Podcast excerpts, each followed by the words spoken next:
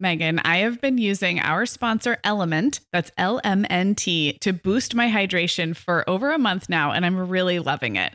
I'm just not very good at drinking plain water, and I love the taste when I pop one of these little packets. I like orange or grapefruit into a big bottle of water. It's kind of fruity and salty, and it just helps me hydrate better overall.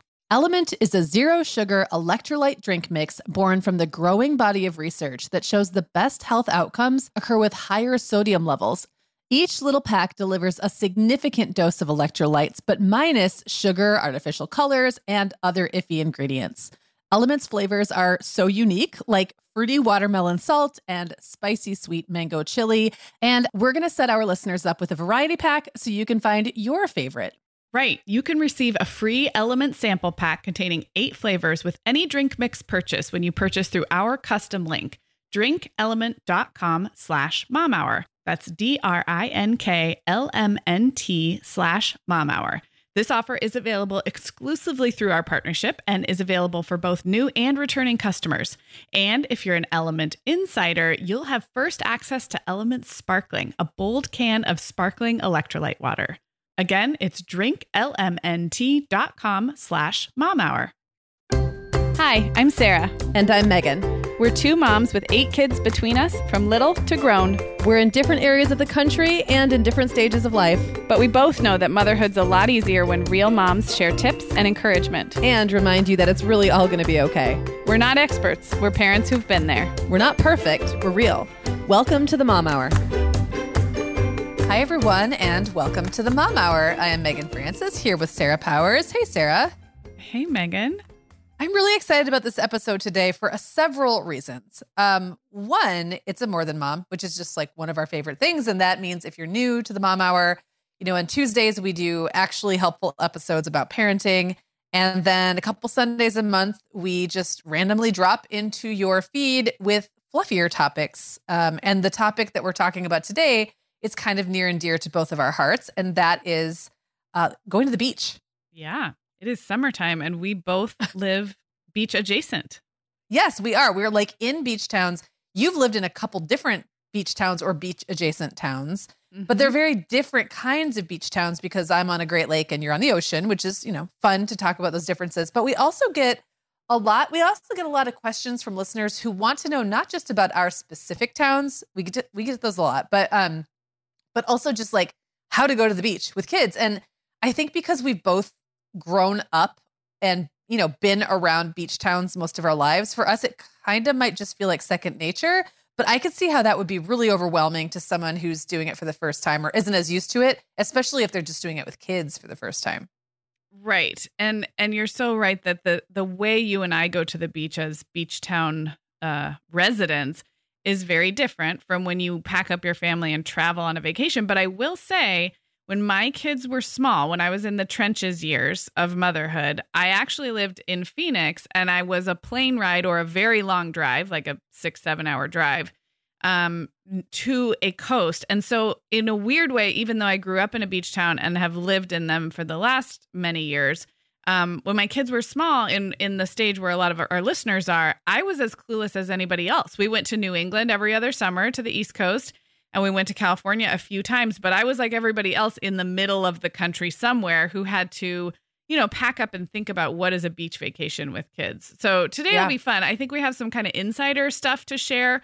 Probably not like this is not like your practical list of things not to forget when you take your 2-year-old to the beach cuz like right. like everything else, there's the internet's there for you guys for that. Right. Like that that exists, but I think this is more about like what's it really like to live in a beach town and what are maybe some of our idiosyncratic like things that we like to do or bring to the beach. And as beach town residents, I think we can give a little bit of an insider view of what vacationing in a beach town can be like as mm-hmm. opposed to what I think it often becomes like if yeah. you just kind of go with the crowd and so we'll offer some of those we have some product tips we're going to we're going to talk about as well um, this is our last more than mom episode for a while I feel like I, we should I don't know let people know that now I know it sounds sadder than it is, but we do sometimes we we sometimes take seasonal breaks from these either for our own workflow management. We have some other big projects this summer, so we're not going anywhere, but we're reallocating our time and resources and just taking July and August off of more than moms. Yes, because I want to go to the beach. when we would have been recording. That's where I'd be right now if we weren't recording. So, Yeah. okay, let's before we go to break, I just have an opening question for us both. Well, two actually. Um, so Sarah, I'm going to let you go first on this. What is the worst thing about living in a beach town? Uh, traffic. Mm. So uh, Santa Barbara. I'll get into where I live later, but it's um.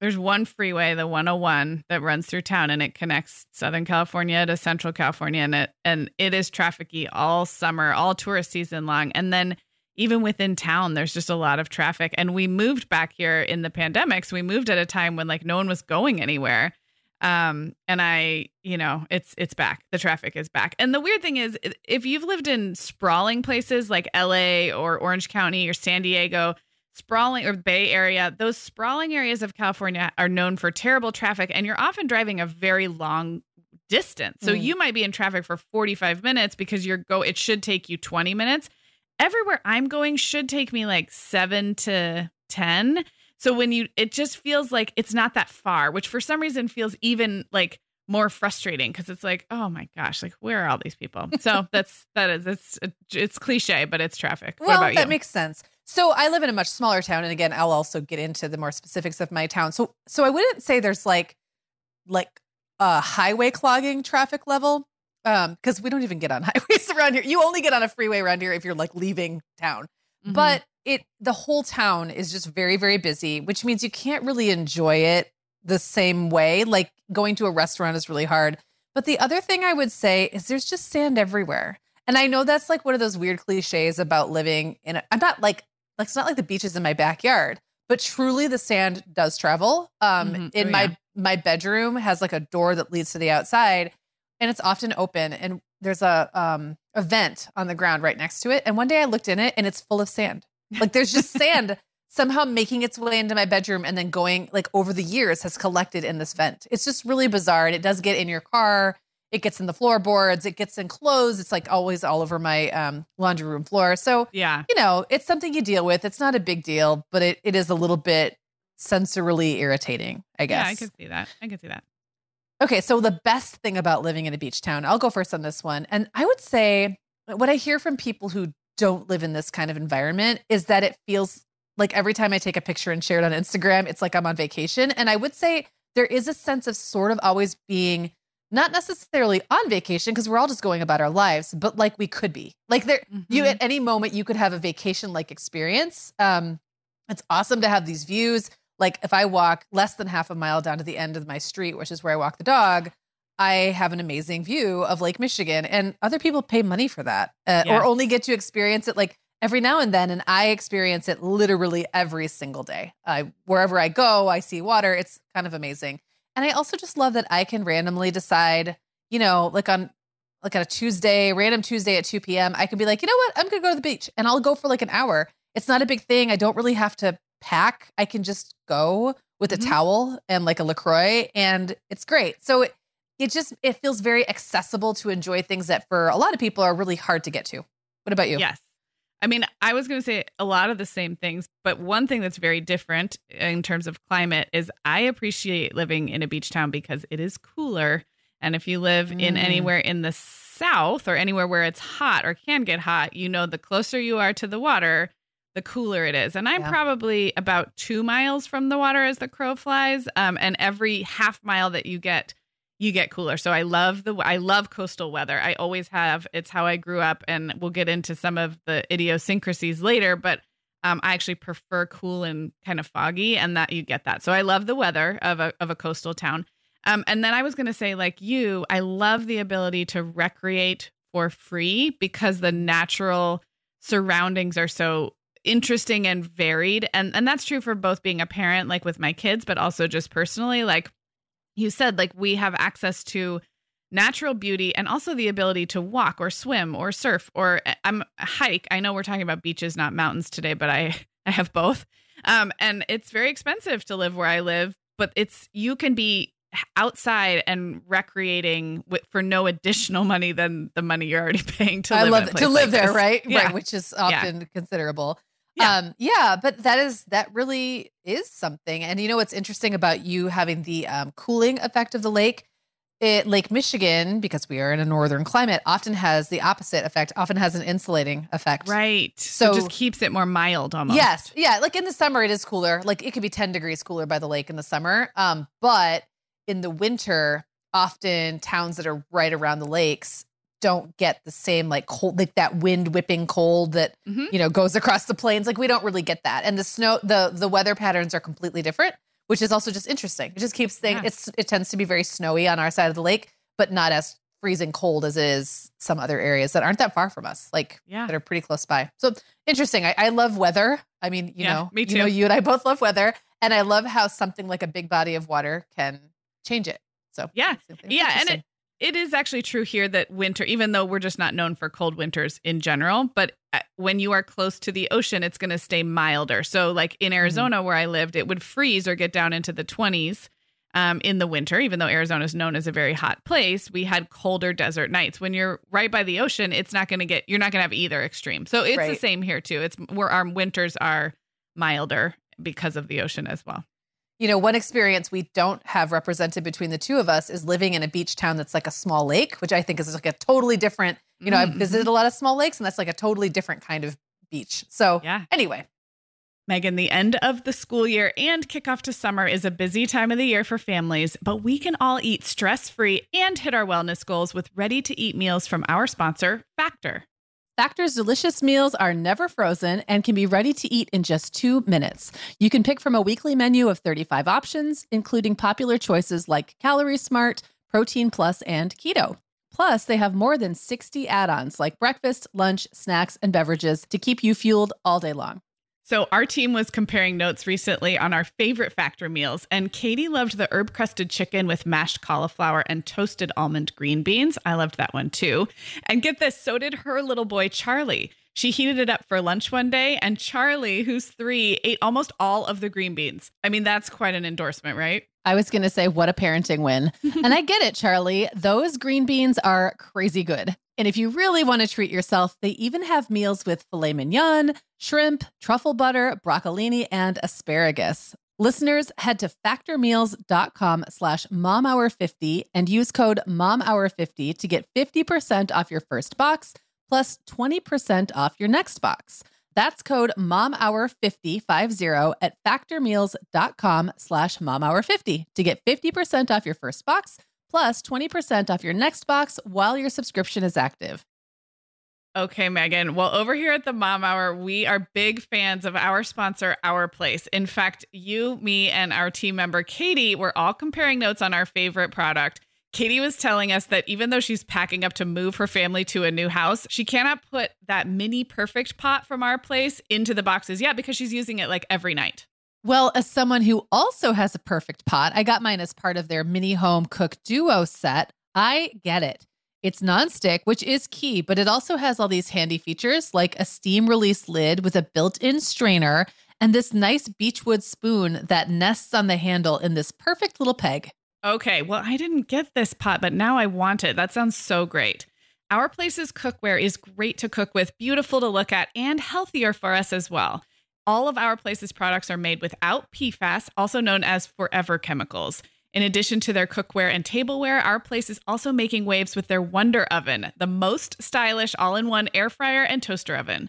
Again, free from the forever chemicals found in many of those air fryers. Listeners, Our Place offers a 100 day trial with free shipping and returns, and we've got a great deal for you. Go to FromOurPlace.com and enter the code MOMHOUR at checkout to receive 10% off site wide. That's from our place.com code MOMHOUR. Okay, Sarah. So we teased kind of like what it's like to live in a beach town and what we like about it and don't love about it. But let's talk about um, specifically what our individual beach towns are like because you're on the ocean and I'm on a Great Lake, and those are very different. Um, so you talk about Santa Barbara, maybe Orange County. Just tell us what that's like. Okay, sure. And if you are brand new around here, um, I recently moved back to my hometown. So I grew up in Santa Barbara, um, and I moved from Orange County, where we were for six years. So I have Southern California beach experience as a resident with small kids, but I currently live in the beach town that I also grew up in. So I guess I have more knowledge of of that, but I do have the Orange County, um, the six years there as well. Um, Santa Barbara is a coastal town. It's right on the what you would call like there's no real border, but it's right kind of in between what you would call Central California and Southern California. And depending on like who you ask and what you're reading and what media market, it can really be considered kind of the northernmost part of Southern California or the southernmost part of Central California, mm. just for for reference if you're picturing the state.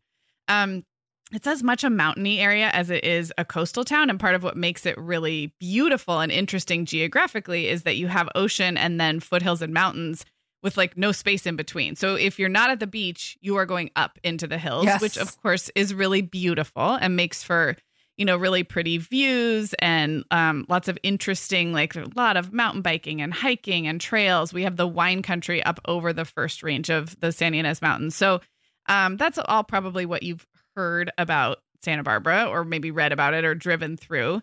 Um, it's I think it's an interesting size city. So there's 90,000 people in Santa Barbara proper, and it to me it feels like a small city.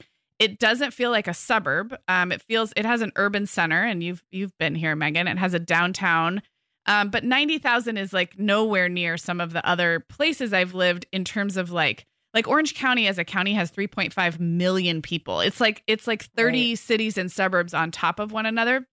Santa Barbara, other than a couple of small towns on either side of it that maybe make the larger metro area like 150,000, but outside there, it's not really like a city and suburb situation. It's basically like a small city that in many ways to me feels like a small town and that's probably cuz I'm from here, but um, there's a lot of arts and culture here because of the affluence and the proximity to LA. So um, there's we have access to that LA, I guess, LA adjacent market of things like um, shows coming through town or I don't know, just arts and culture. It's it's a very arty and and culturally rich place for the size of the city, I think.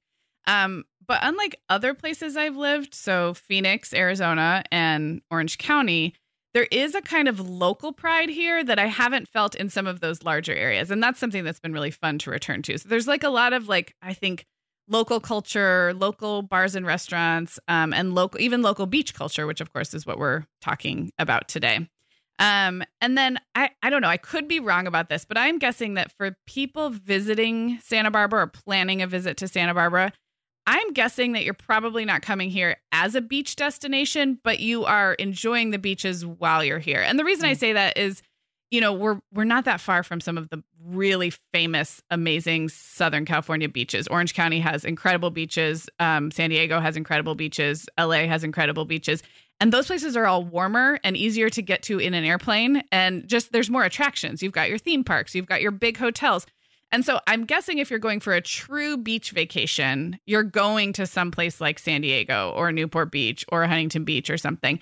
But Santa Barbara, I think, has such a cool mix of, like I said, mountains, arts and culture, um, wine country. And then while you're here, the beaches are beautiful. But we're just, we're a little cooler and a little smaller than what I think of as a true beach destination California city, if that makes sense.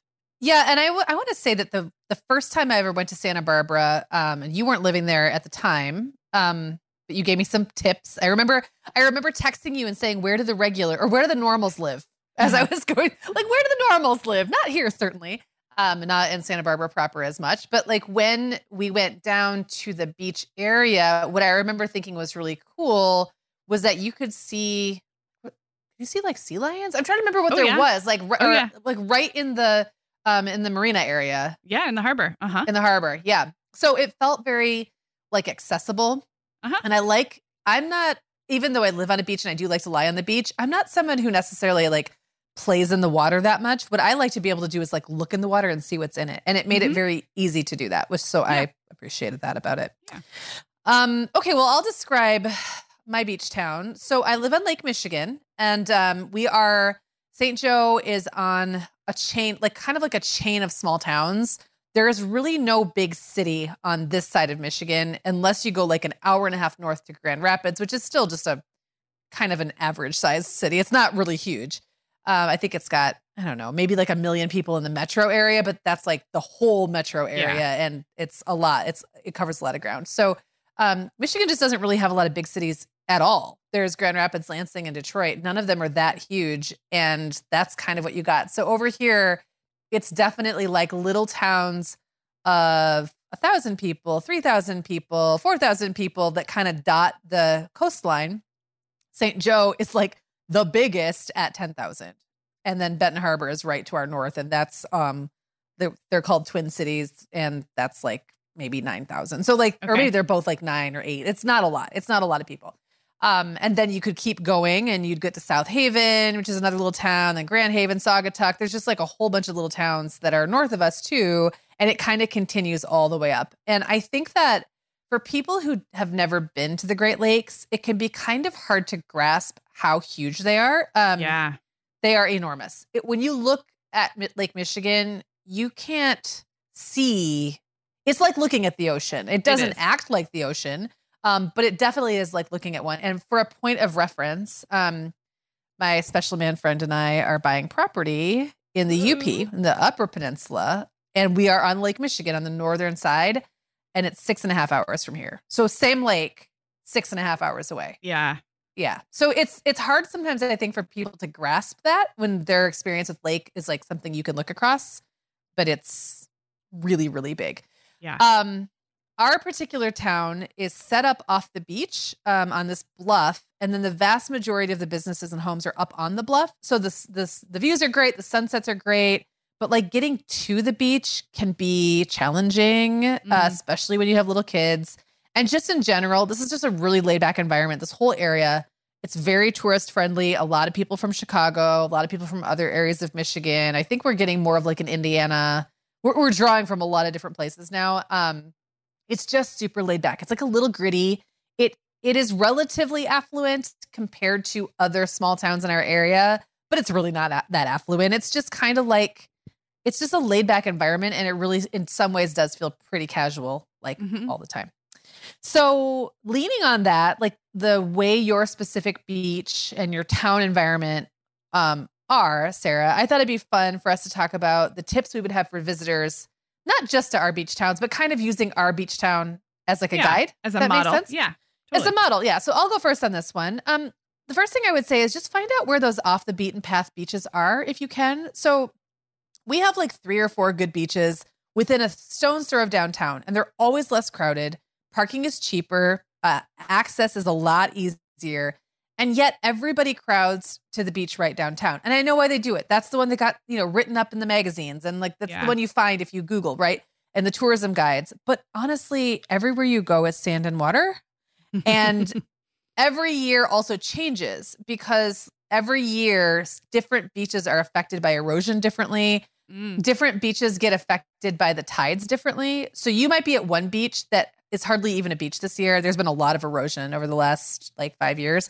Um, but one beach might not really experience it the same as another. The texture of the sand can be different. So Mhm. it really is kind of cool to just even like half a mile away you might have a very different experience at that beach than you would at this other one but it's worth checking them all out and not always just go to the one everyone is at just because that's where everyone is Yeah. i would say though don't go too far off the beaten path and i have a funny story about this um i was recently hiking in this dune it's like a nature preserve hiking trail that's on technically on the beach and there's a bunch of dunes but like it's you know four miles of trails or something so i'm walk i go there all the time and i'm walking and i see this family coming up the path and it's like a mom and a dad and like a two-year-old in a wagon and a four-year-old the mom's holding their hands and like grandma and grandpa and they're all Oh, boy. carrying beach toys towels chairs all this stuff. And i was like hi where are you going? And try to get to the beach and they're like yeah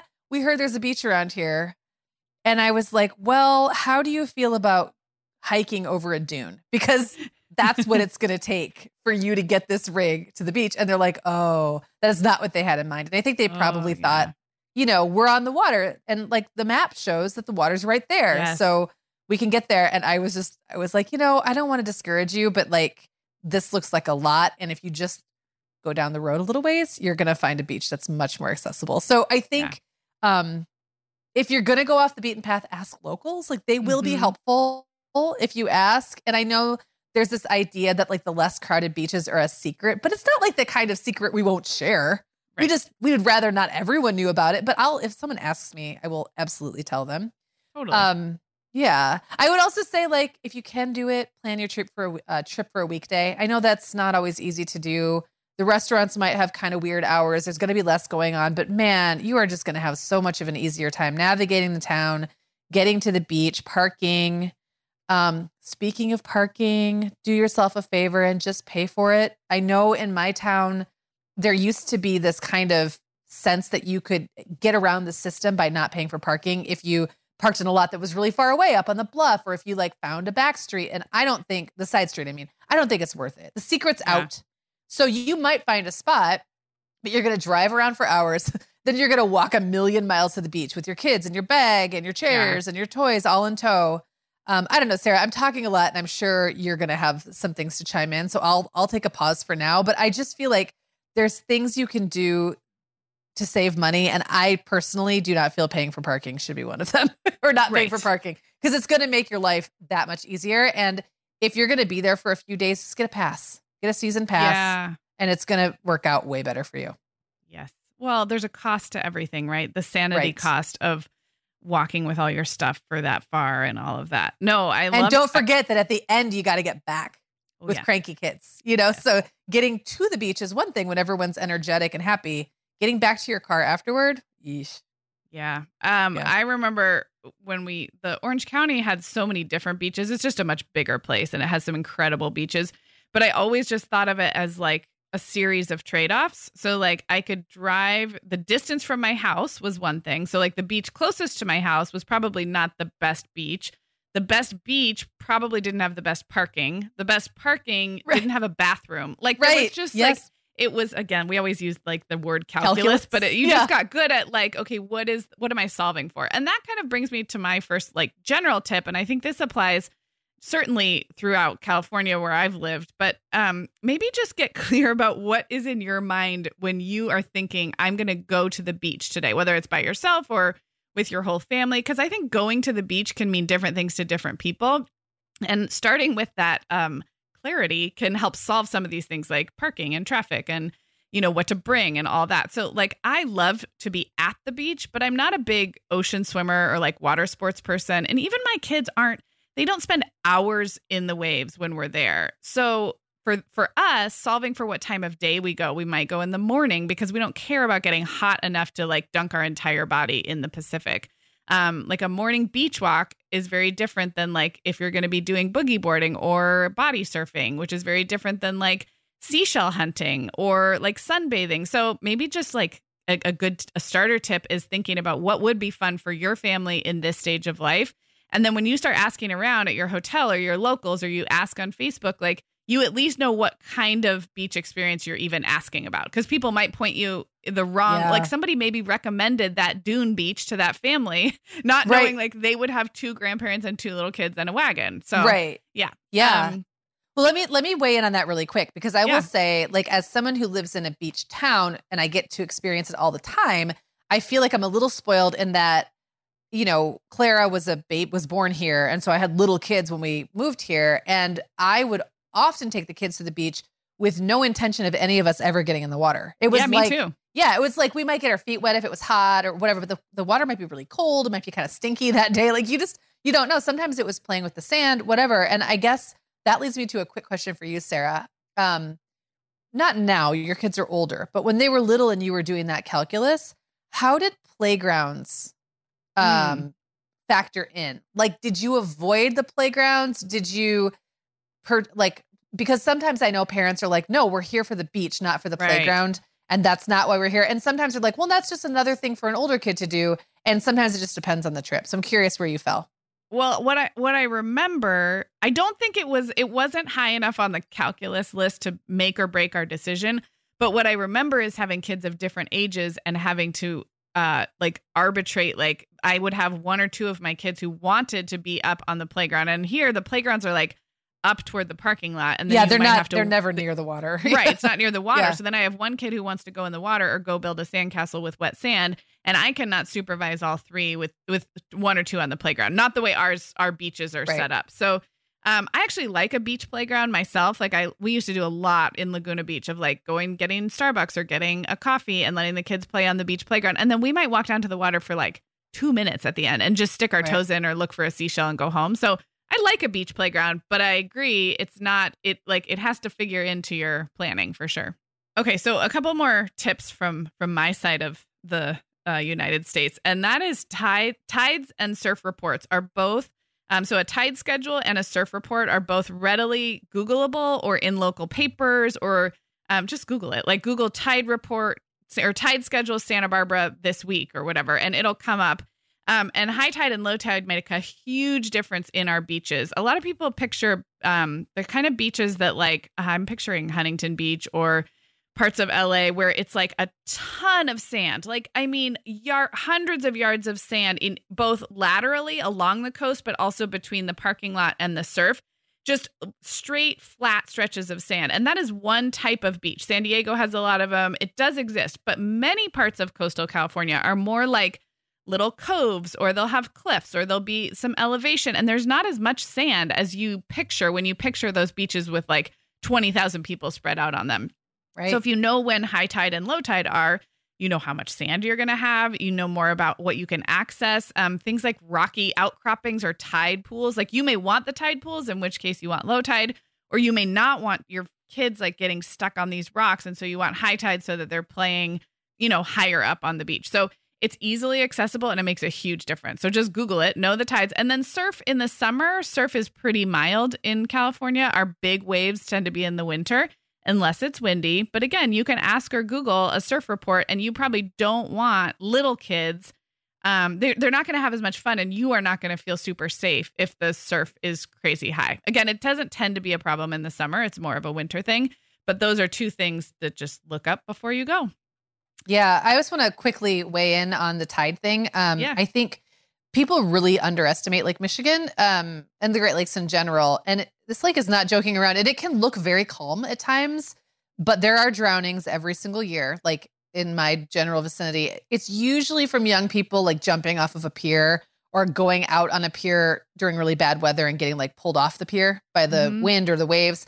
But we also have strong undercurrents. So like you really have to pay attention to the signs that Yeah. are all they'll be all over the place that warn about rip currents. And if they're there take them seriously because um they really they, that there's a reason they put those up. They're doing the research because they know if the Yes. water is safe or not that day. Um and even on days there aren't signs posted just be really just pay really close attention to where the buoys are where the sandbars are.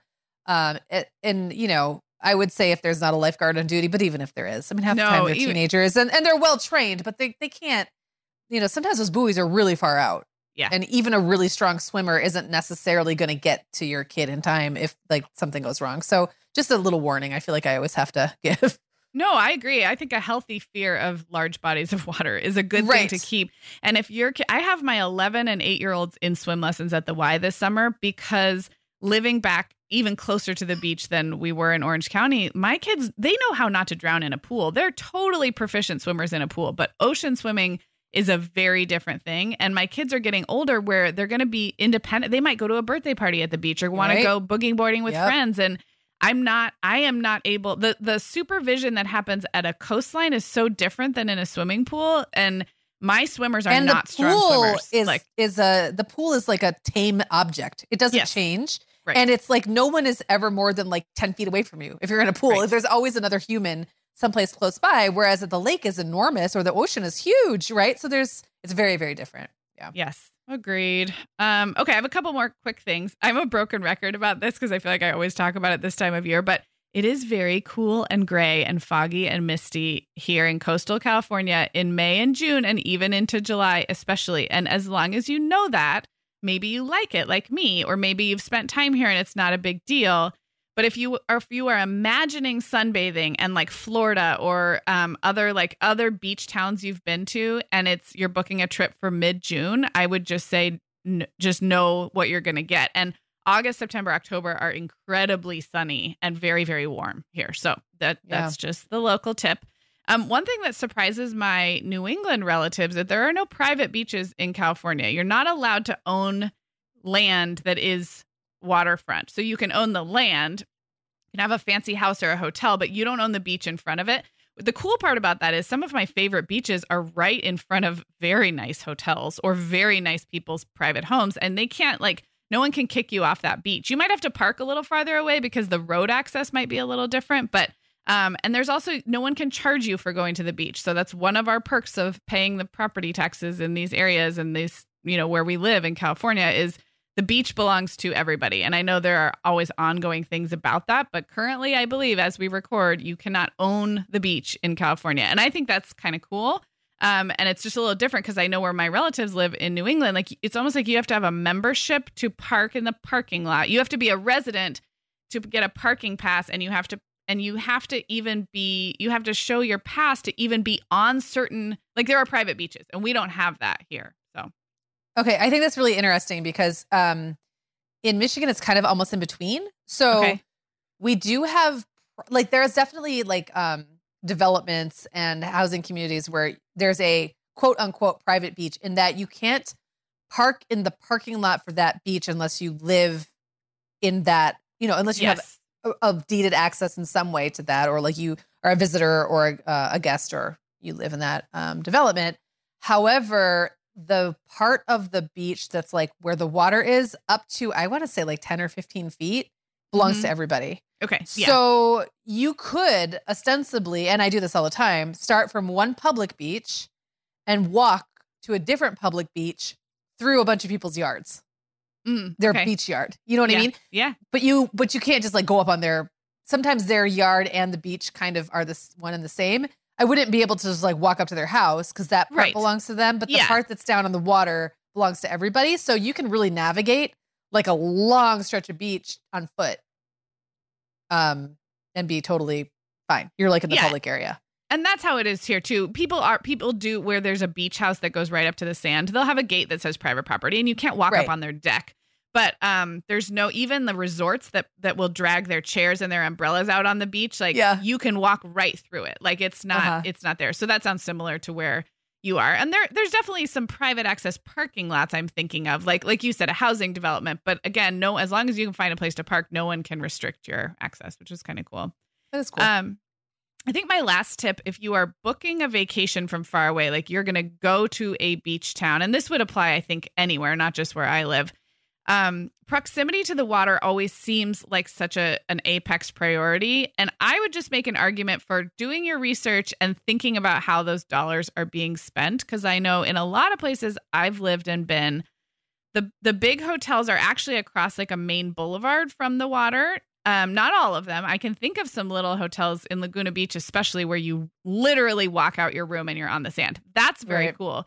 But when you're looking at a map, it's kind of hard to tell like if this road that's between your your front door of your hotel and the water is a big road and in many cases yeah. it is a big like a thoroughfare or a boulevard, which means you are going to be you're not going to be just popping out your hotel room door and frolicking in the sand. You're still going to be doing the same amount of packing up for the day with your kids. Right that you would be if you were like two miles or one mile inland. And maybe that money for the beachfront hotel could be equally spent like in a place where like there were cute coffee shops around yes. or like a park next door. So I guess like I know we get so excited to go to these beach towns and and I just I think some of those big properties, some of those big hotels are awesome. And if they have a great pool and great other amenities and you know what you're paying for, then that's awesome. But I guess just go in with eyes open because I have seen, you know, there's a lot of them in Southern California where there's you've got your big Marriotts and your big Hyatts all in a row. And they're like, it's across Highway One in many cases, like Pacific Coast Highway, or ours is called Cabrillo Boulevard. And it's like you're still going to be walking half a mile to get your toes in the sand. And just if you're paying a lot of money, I just want you to know that before you come.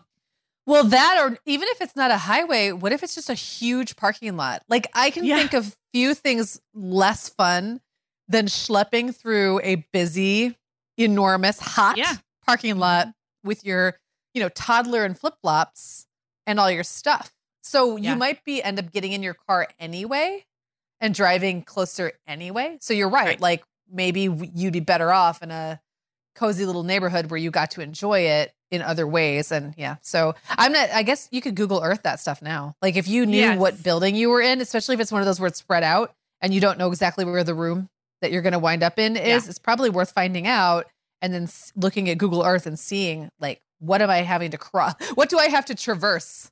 Yes, portage to get to, yes. to um to get to the beach. Yeah, totally.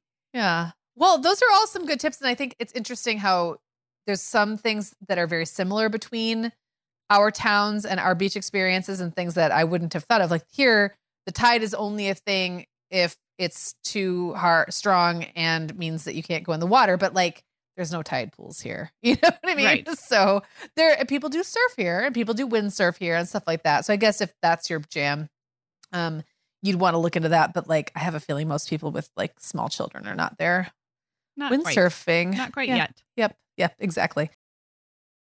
We are welcoming back Vionic as a sponsor today. And Sarah, I will be honest, I was sorting through my warmer weather wardrobe the other day and it could seriously use a refresh. But you know what's good to go? My shoes. I've got a great selection to choose from thanks to the Vionic Vitals collection. And lately, the pair I keep putting on again and again is the Uptown Loafer. I have two pairs, one in sand suede and the other in camel leather, but please don't make me pick a favorite.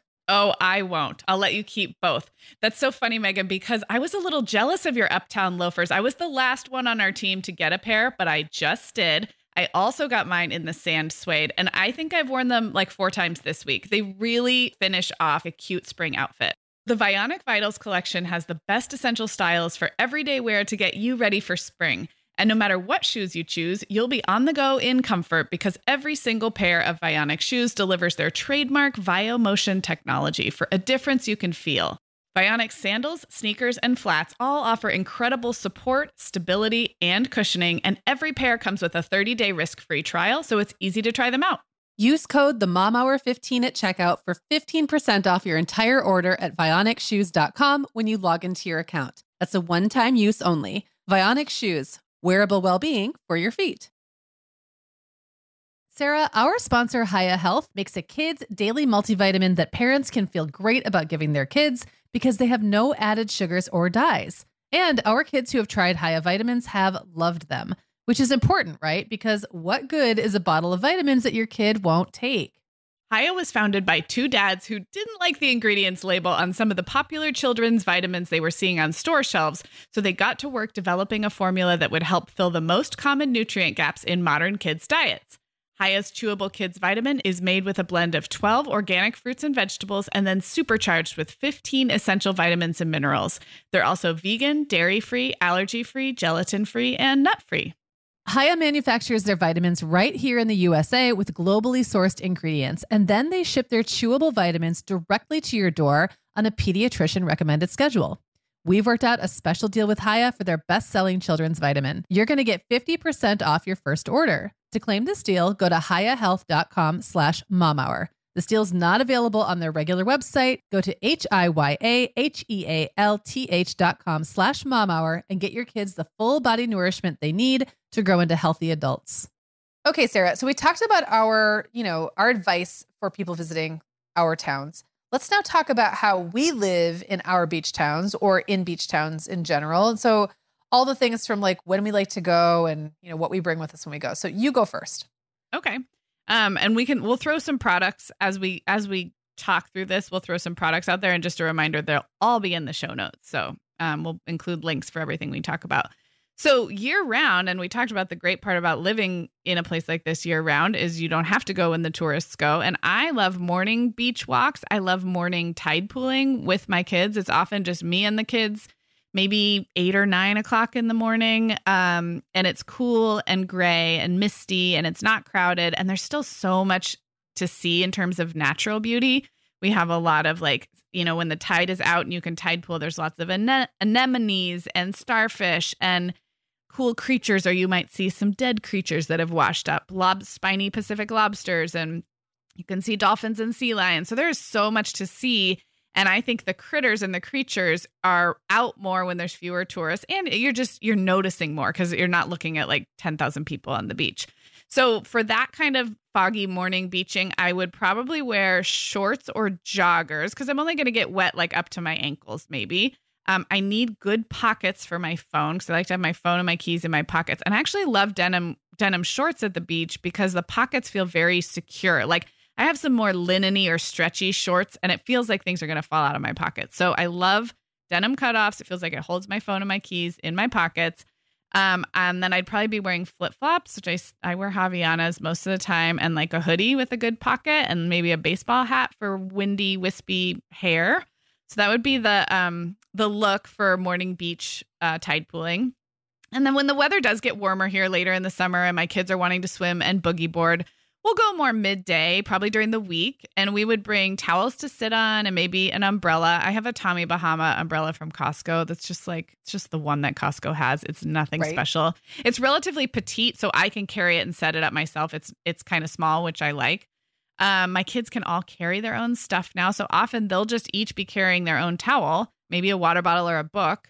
Um, and I might have you know, a, a tote bag. I'll get to my tote bag in a second. I love like big, lightweight Turkish towels. There's my local shop is called Riviera Towel, and I've talked about them before, and they ship everywhere. So I'll link to them. They're great.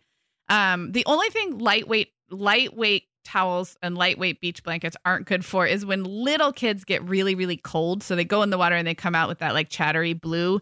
And then Yes. that's still when I kind of want like a regular like old fashioned beach towel, like a like a thicker, because I feel like it keeps them warm. But otherwise, I love the like the thin Turkish towels that kind of they kind of like do du- dual purpose as a blanket, a towel if you get a little bit wet. They dry really fast. They they're pretty. They come in cool fabrics, and so I love those. I love to pack lunches ahead of time for my kids if we're going to go in the middle of the day. And I still use those easy lunch boxes. That's the brand name bentos that we've talked about, Meagan, for Oh, years. yeah. They're so cheap, they're so inexpensive. Didn't And I they- use those like during Cla- not even Clara's Yes. first year? It might have been Owen's first year of kindergarten. They've been I around used those. Yes. forever. I, I want to say they were created by like a mom blogger back in the day Yeah. or something. Yes. And now they're just everywhere on Amazon.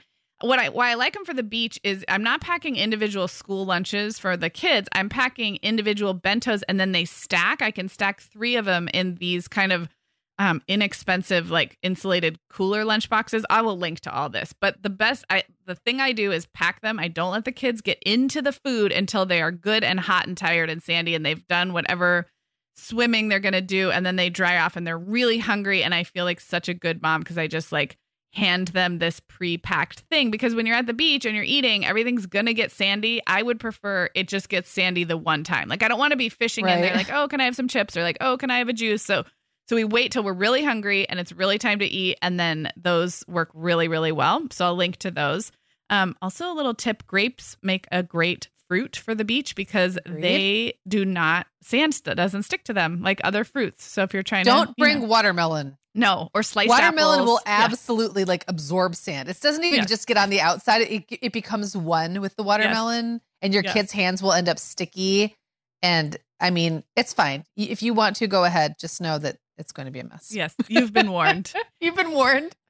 Um, I ha- I am still using my extra extra large LL Bean tote bag, which I think I said I told the story one time that I accidentally ordered like one or two sizes too big. You can fit like a whole person in this tote bag, but it's great because I will put everything in it, and then I also have a mesh bag for sand toys, and I will link to them both. And if you're a longtime listener, you're probably like, "Yep, we've heard you talk about these two bags," and this is just me saying I am still using them, so that must mean they're good.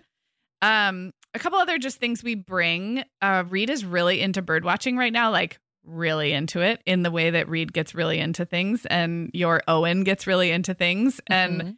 So he's got some great binoculars he got for his birthday. And I think those will be fun this year because we do see a lot of cool birds and like you can see dolphins and sea lions.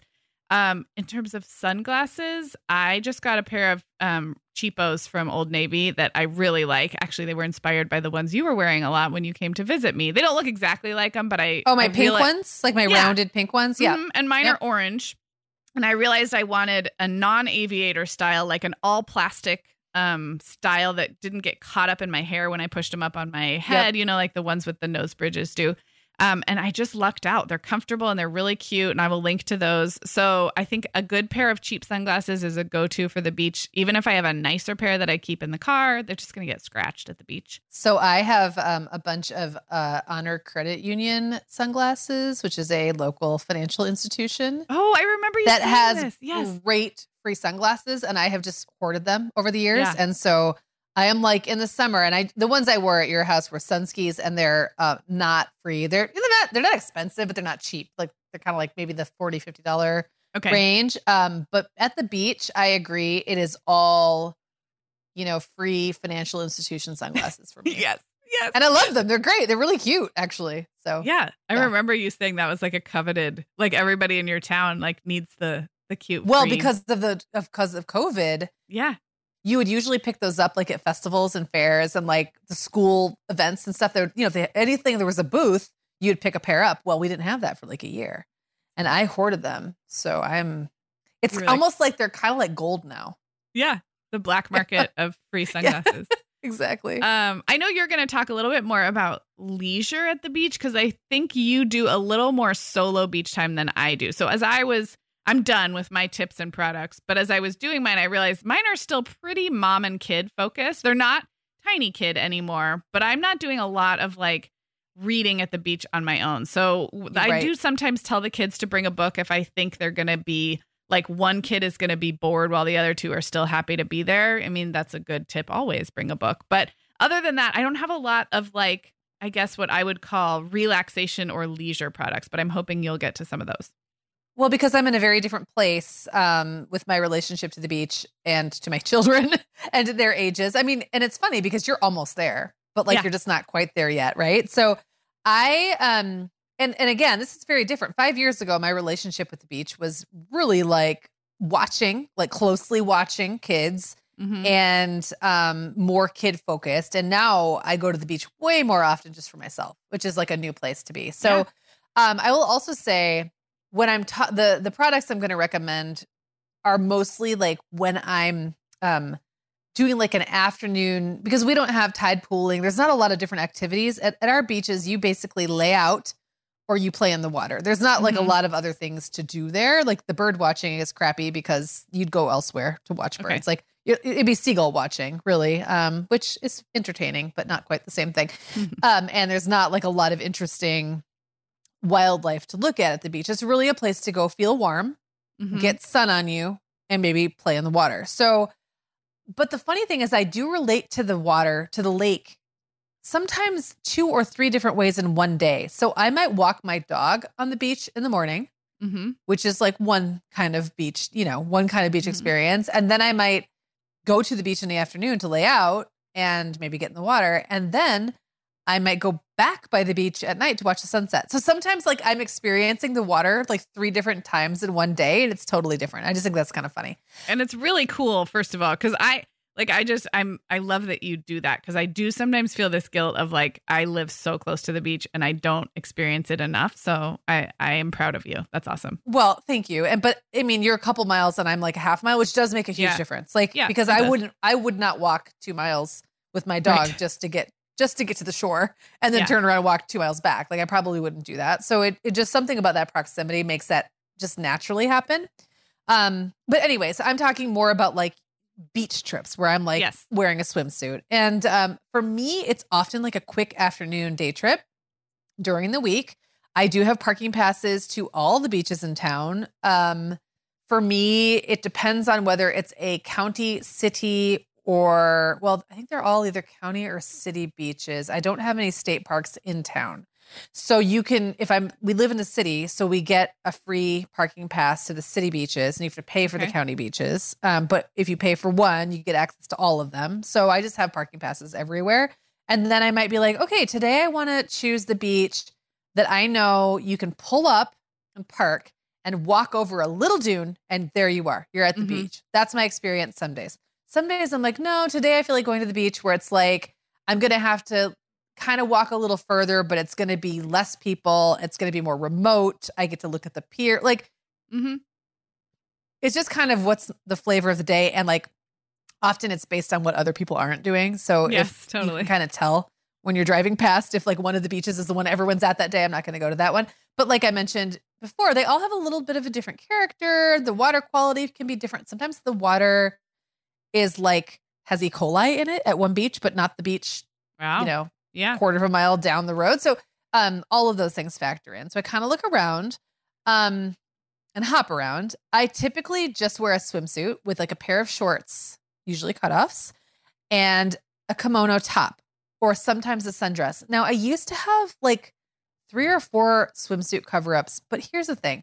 I don't like giving that much drawer space to something that is so uni-purpose, you Mhm. know, and it never feels like you're wearing clothes.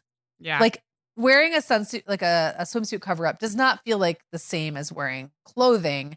And often I'm running errands after I Mhm. leave the beach. I might be like, oh, I got to go to CVS or I need to pick up some for dinner or I got to do something or other where I'm going to be out. So, like, really wearing a kimono and denim shorts over a one piece feels kind of like I'm wearing real clothes, especially in a beach town. You Mhm. can totally get away with it. Um, for shoes, I would say up until this year, I would always designate one of my rattier pair of like slip on shoes. So it's like, say I, I always get a pair of those, like you can get them at Target, you know, the ones like they're like Oh, knockoff yeah. Toms. Um, and I would usually pick like last year's nasty knockoff Toms, and those were my beach shoes. But this year, I got a pair of um, flip flops from our sponsor Vionic, and they're actually great for the beach because they're kind of rubbery, and so the Mhm. sand doesn't stick or get like wedged into the hole. You know, they they just like they work really well on the beach, and they do a really good job protecting my feet from the sand, which is something that is hard to do when the sand is going into your shoe. yeah. Yeah. And then it's not like a ratty old pair of shoes. So I feel like, again, I could stop at the grocery store or whatever Yeah. on the way home and feel pretty good about it. I do have a set of folding chairs. I cannot remember the brand off the top of my head, but we'll find it. And they these ones fold down and they go in a bag. And I like them. They've worked really, really well for the last few years. They were a little less expensive than the Tommy Bahama ones, but I think this year I'm going to upgrade because the Tommy Bahama chairs, you carry them like a backpack Yes. and they have like a cooler on they have Mhm. like a little container that's like a cooler and they have better cup holders my cup holders are a little wonky and i don't love them um i do have one of those lightweight beach blankets that you can stake down Oh, nice. um and they're just the sand doesn't stick to them they're super lightweight i love that i also still love my pineapple beach towel that we got in our FabFit Fun boxes a few Yeah, years like ago, and I Three or four years ago. Yeah. I can't remember the brand, but I love it. Maybe we can dig that up somehow Yeah. because I still love that towel. I do too. I, I love mine too. Yeah. it's so lightweight. Um, I got a straw beach bag from a conference, uh, I believe the Mom 2.0 conference, and I could probably look up the manufacturer on that too. It was a pretty popular brand. Um, I don't think I have of- that one though. Like the so blue- it must have you know that blue bag that you have? We both have Yes. that blue tote. I think it's Yes. the same brand. Oh, okay. Yes. So maybe Yeah. it was a year before I went there or something. That dark blue one that is just the plain dark blue tote that we both have had for probably for seven years or It's something. long, like a yes. really long time. And I use that all the time. Like every bag I've gotten from that brand that I wish I could remember right now, um, I love and I use all the time. But the straw one is really funny because it, it- what I like about it is it opens wide. So you could just kind of plop it down in the sand. The sand doesn't stick in, like it gets in because it's straw, but then it falls right back out and it it airs things out. So if I accidentally leave like a wet towel in it or something, um, like it doesn't get gross. I just really like, and it doesn't get damp, you know. So and there's Right. plenty of room and I can stick all my stuff in there. Um, funny story. Last week I got home from I don't know somewhere, and I'm like, wait, where did all these wet towels come from in my beach bag? And Will's like, yeah, I used your beach bag today, and he's like, everyone said it looked like a total mom bag, and I was like, it is a mom bag. So, but he said he liked it because of all the things I just said, like it fit all this useful. stuff. It's useful, it. but he got made fun of for having a mom beach bag. Um, I usually bring my Kindle. I often bring a magazine or two if I have any that I haven't read. I always bring my boom speaker if I think to, because I, I have a beach playlist that I nice. like to pull out. Yeah. So I do a whole thing. Um, the thing is, I'd rather read a Kindle than a magazine because I always worry that, like, if I, first of all, magazines will stick to your skin Yes. if they're Or sunscreeny. stick to anything in your bag if they Yeah. get wet. They'll like do that weirded like adhesive, like a decoupage. Yes. Like, Yes, what are- yes. like the like a mod podge themselves Yes, to like yes. your book or your keys. Or They're something. very, they become very disposable at that point. Um, depending on the beach and their particular laws, I either bring LaCroix or a Bev. Sometimes I sneak Bev into beaches I'm not supposed to have Bev at. They don't care. Like, they don't care about a mom on the beach having a Bev. They just don't want a I party care, on the yeah. beach. I know. But I'm always a little paranoid about it. Like, what if the beach cops get me? Turns out that's not really a thing. Um, and then I usually bring two or three different sunscreens. So this is where I think this is so fascinating. Like, I get so into sunscreens, but not just like it's not enough for me to have one. I have to have three different formulas because I don't know getting on the beach which part of my body needs more sunscreen. Do I have a friend to help me apply the sunscreen or not? If I don't have a friend, I need something I I can't really do the spray because you can't get that like up under your you can't the the Yeah. accuracy is different, right? So I'll just rattle off a couple. I have a I love Sunbum. That's one of my favorite um you know, drugstore brands. I have a face stick which I love to use. It is a little thick and greasy, so I don't usually use it more than once, but like if I'm at the beach and I've already done like a regular face thing and I just need a little repla- reapplication, I'll just hit my trouble spots with the fi- the face stick. And I also use it as a lip balm. And it's great as a lip balm. It doesn't taste weird and it doesn't have like I actually don't like Sun Bum's lip balms. I think they taste really bizarre, but the stick is great as a lip balm. Um, they have they make a hair and scalp spray that I like Hmm. If I'm not wearing a hat for any reason. Um, sometimes I wear a, a baseball cap. I don't really wear floppy hats. We'll talk about that later. Uh, Hawaiian Tropic spray. I just can't quit Hawaiian, Hawaiian Tropic. It smells just the way it smelled when I was in high school. And I would, you know, you get the stuff that was like a four SPF that came in the brown bottle. Mhm. Oh yeah. Yeah. And I now I've definitely upped my game to like a 30 SPF, but uh it just smells like summer to me.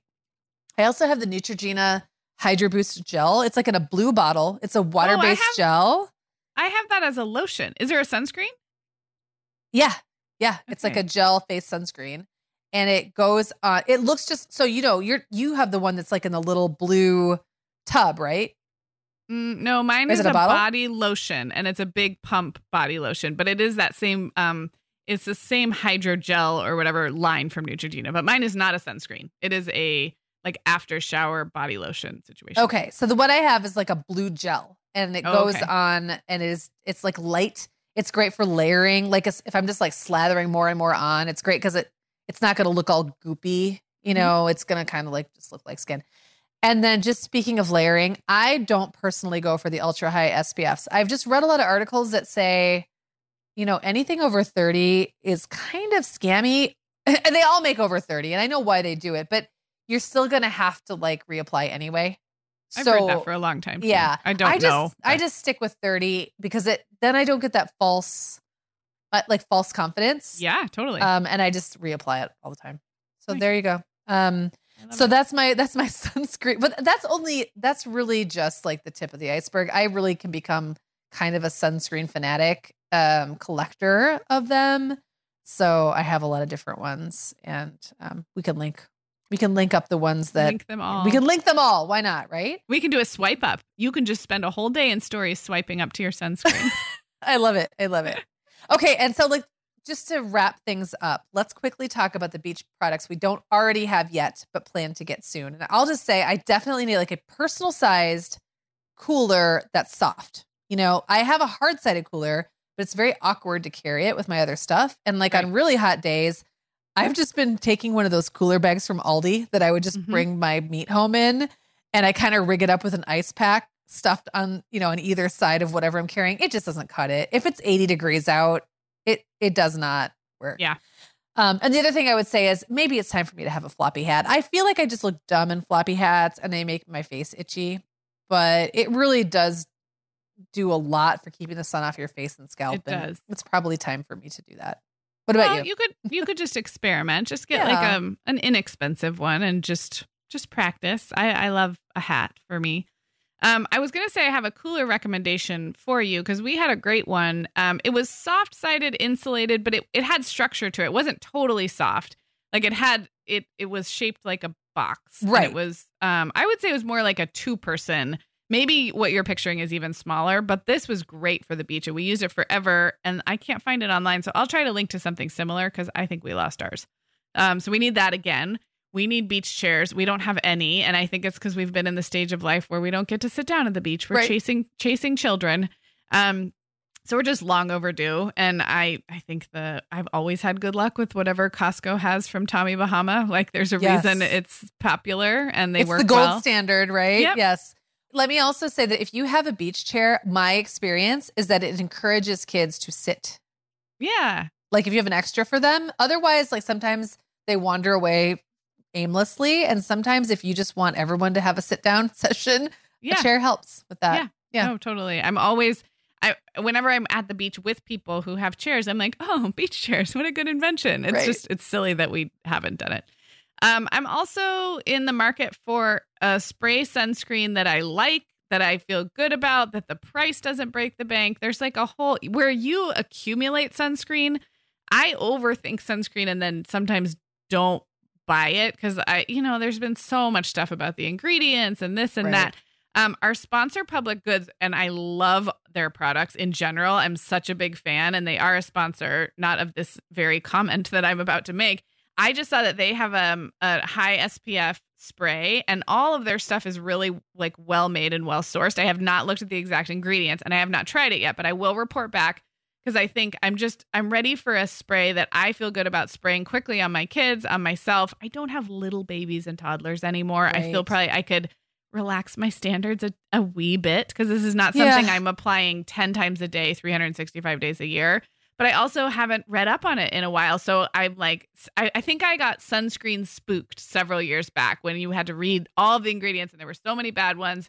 Now I just want someone to hand me a bottle and be like, here, this is good. Use this on your kids. And I'll be like, sure. Well, that and I feel like too for me it became truly because I I was doing the same thing for a while and I like you know I like the cleaner brands and I like the um less chemical based ones when I can use them. I know that there's like a lot of uh debate about whether you want a mineral based one that's truly blocking or one that's like, you know, absorbing into your skin. And I get all that.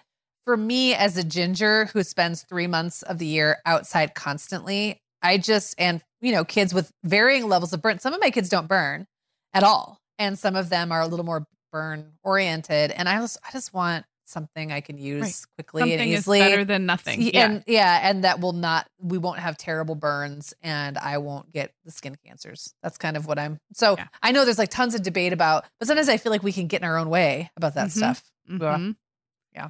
Absolutely. Um, I was going to say Trader Joe's too. In addition to Public Goods, two of my favorite brands. I just saw Trader Joe's has right in their checkout aisle um, a spray sunscreen that looked like the price was really good, and I'm I'm curious if maybe people have figured out spray sunscreen technology with better ingredients in the five years since I've been overthinking this. So that's my that's my goal this summer. I think they have, and I think a lot of the mineral block, like the ones that are truly sunblock, that are like a mineral based, have Mhm. gotten way, way, way, way better, way, Yeah. way, way better. Yeah, and Yeah. and they're more commercially available. Like you can find And- them anywhere. So. and that drops the prices because that's Right. the other thing and you can tell me all day long about your wonderful clean sunscreens. And i there's certain prices where i'm like i, I can't. I, I don't know why. I just like have a block against spending Right. that much on a little tiny bottle of sunscreen. So anyway all right it's probably time to wrap up huh?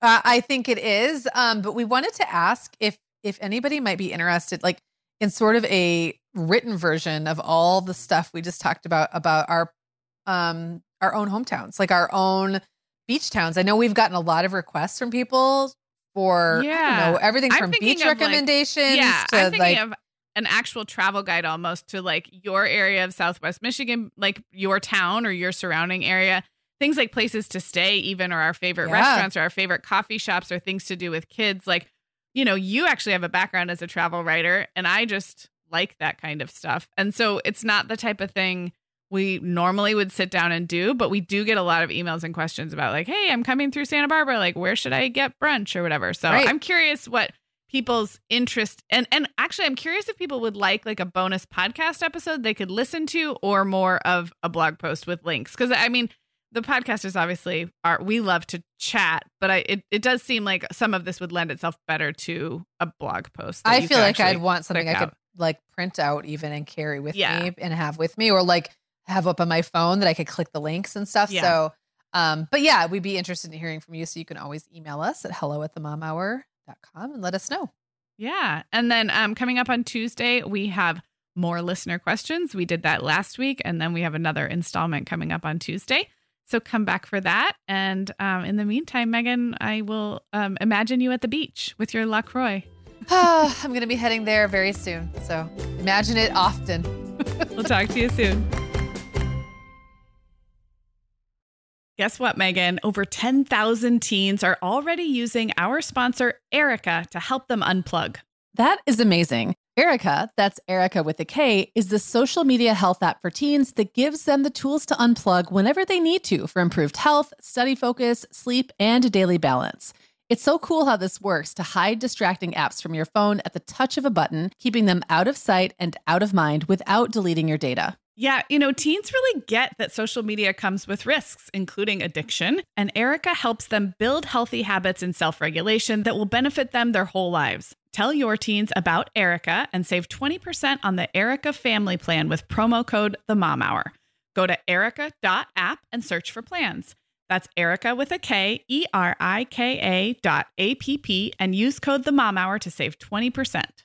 Sarah, I have been having just the best time making my new podcast, The Teasmade.